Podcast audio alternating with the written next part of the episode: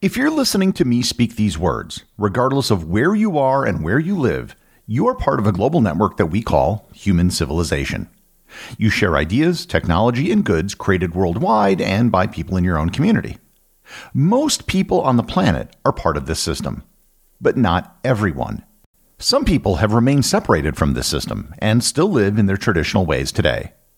Learn more about uncontacted people, who they are, and where they live on this episode of Everything Everywhere Daily.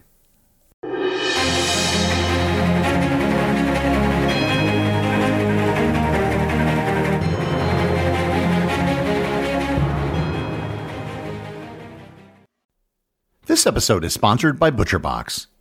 You've probably heard the old adage that you are what you eat. Nowhere is this more true than with the meats and seafood you consume. That's why ButcherBox sources only the highest quality meats and seafood. All of their beef is grass fed and grass finished. All of their chicken is pasture raised, and all of their seafood is wild caught.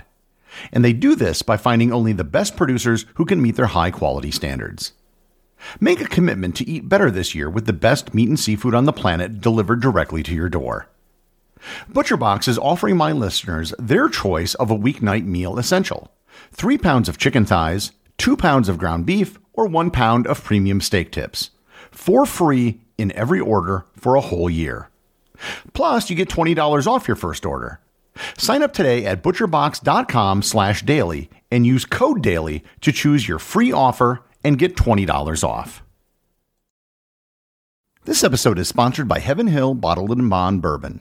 I recently had the chance to try Heaven Hill Bottled in Bond, and I can attest to its exceptional aromas with hints of caramel and vanilla intertwining with its oakiness, which provide a well rounded flavor profile. Taking a sip is akin to experiencing a piece of bourbon history firsthand. Heaven Hill Distillery may be America's most quintessential bourbon distillery. Established in 1935 after the end of Prohibition, the distillery was established by the Shapira family and has remained a family owned distillery to this day. In 1897, Congress passed the Bottled in Bond Act, which set forth strict rules for any bourbon labeled bottled in bond. Heaven Hill Bottled in Bond Bourbon goes beyond the stringent requirements of the law by aging its bourbon for seven years, not four. The end result is a gold medal winning bourbon that truly stands out. Available nationally, look for a bottle at your local store. Heaven Hill Bottled in Bond. Heaven Hill reminds you think wisely, drink wisely.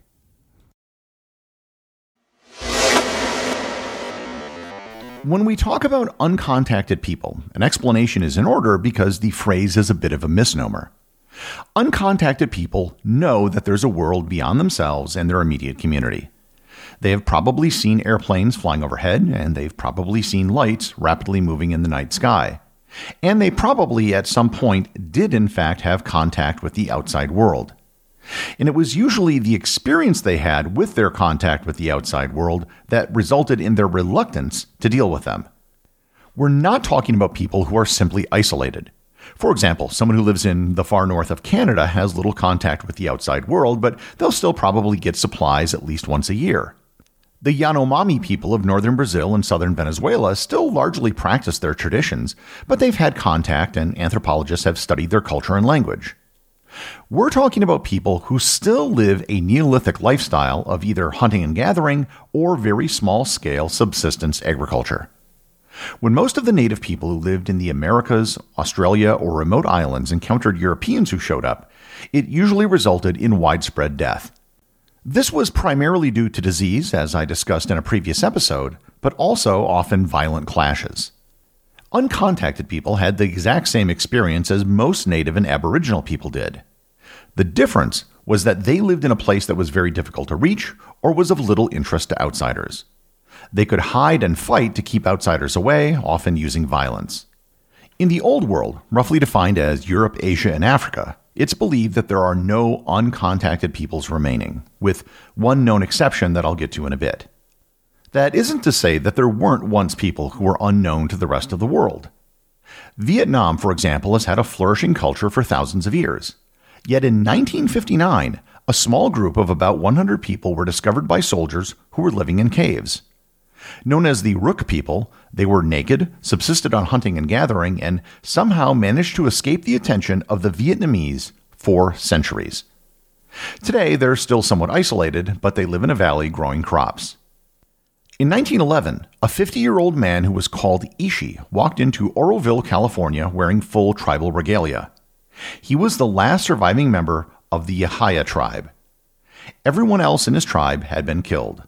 The Three Knolls Massacre, which took place in 1865, killed 40 members of his tribe, and of the 33 survivors, half of those were later killed by cattlemen and miners. That left a small group that hid in the mountains for 44 years. By 1911, Ishi was the last remaining Yahi, and he decided to come down from the mountains. Ishi was not actually his name. It's the word for man in the Yana language.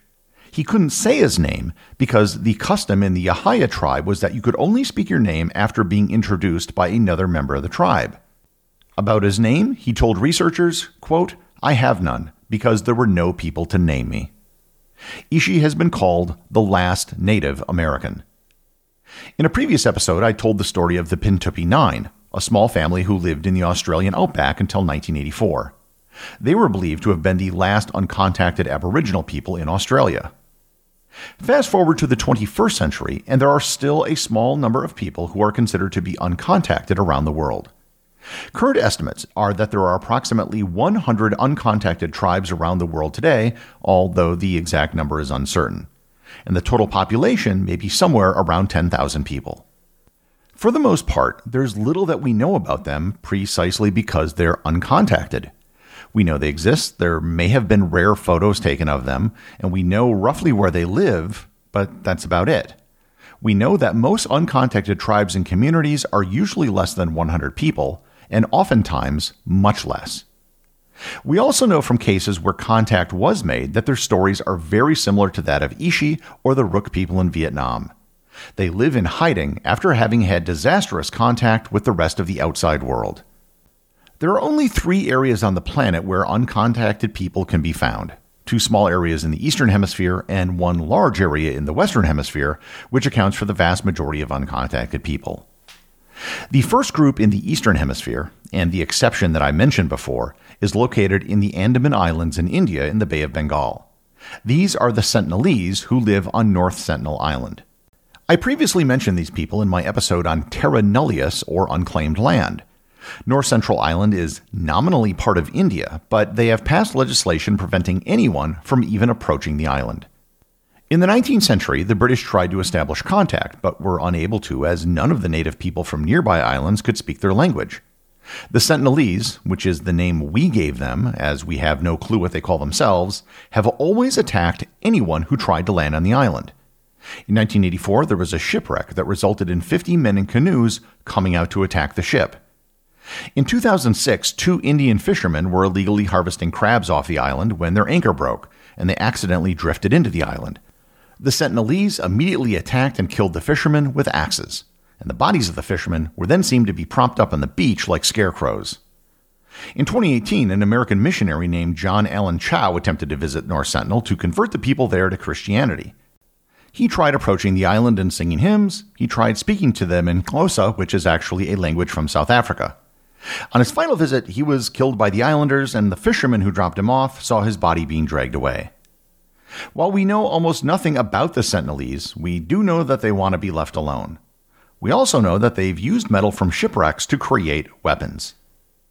The other area in the Eastern Hemisphere with uncontacted people is the Indonesian province of Papua, the western half of the island of New Guinea.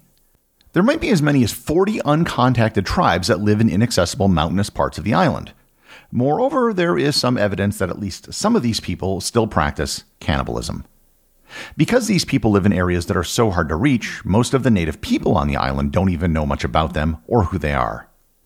Unlike India, which has established legal protections for the Sentinelese, there are currently no protections in place by the government of Indonesia.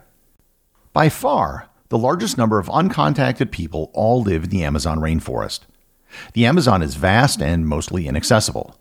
Most of these people live in Brazil or near the border in other Amazonian countries, such as Peru, Bolivia, Colombia, Ecuador, and Venezuela.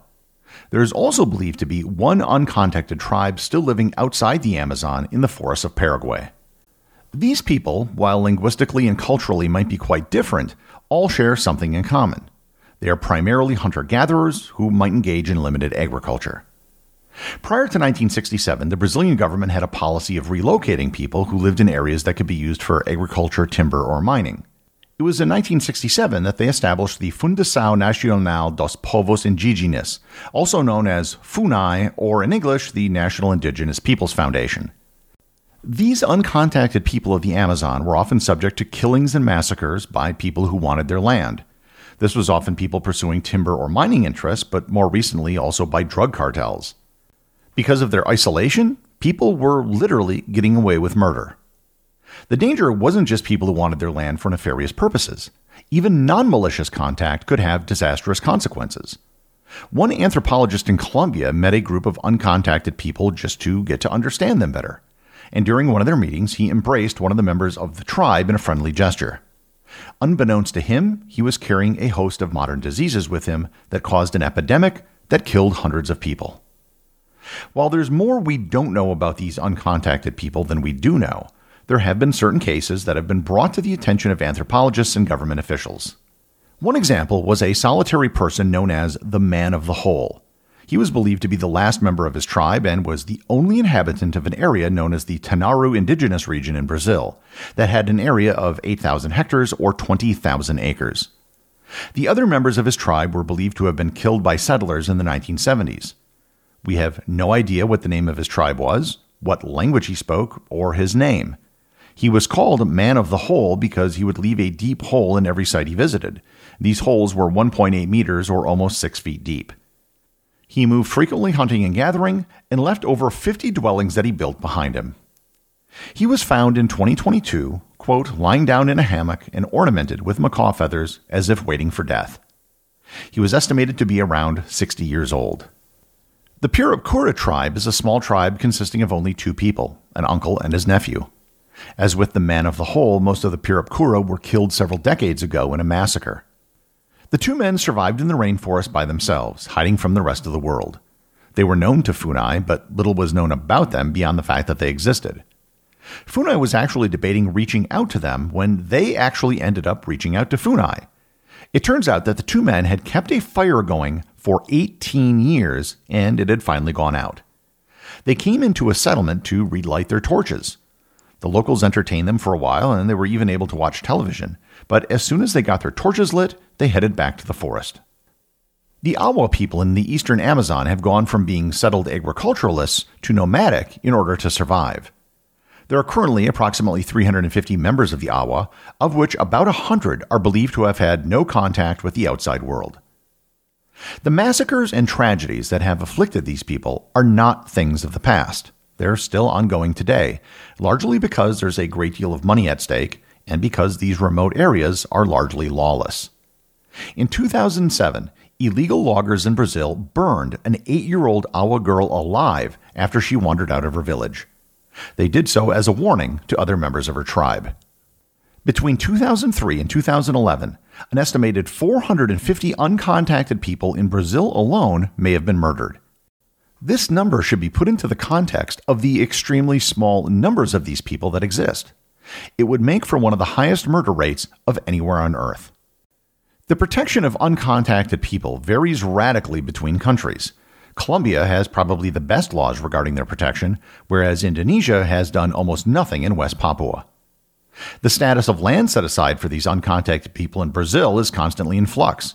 Some preserves are temporary, and some may change in size as different politicians come to power. The influence of logging, ranching, and mining interests is very powerful and hard for local politicians to resist. The future for uncontacted people is very uncertain. In places like Sentinel Island, the protections offered by the Indian government, plus the defensive nature of the people who live there, seem to ensure that people will continue to live unmolested for the foreseeable future. However, in parts of the Amazon rainforest, the future of uncontacted peoples is very much in doubt. Some do live in protected areas and are isolated enough to stay safe, but others find themselves in the crosshairs of economic interests that want their land. 100 years from now, it's likely that some such people will still exist on Earth, but their numbers may be far less than today. The executive producer of Everything Everywhere Daily is Charles Daniel. The associate producers are Thor Thompson and Peter Bennett. Today's review comes from listener DW Asheville over on Apple Podcasts in the United States. They write, So much in a small package.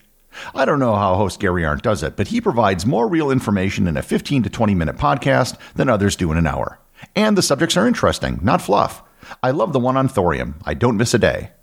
Thanks, DW. While all of the episodes of the podcast are things I find interesting, I never know which of the episodes will strike a chord with people. And I've had a surprising response to the episode on thorium. Shout out to everyone listening at Oak Ridge National Labs. It's nice to see people taking an interest in one of the least useful but potentially most important elements on the periodic table.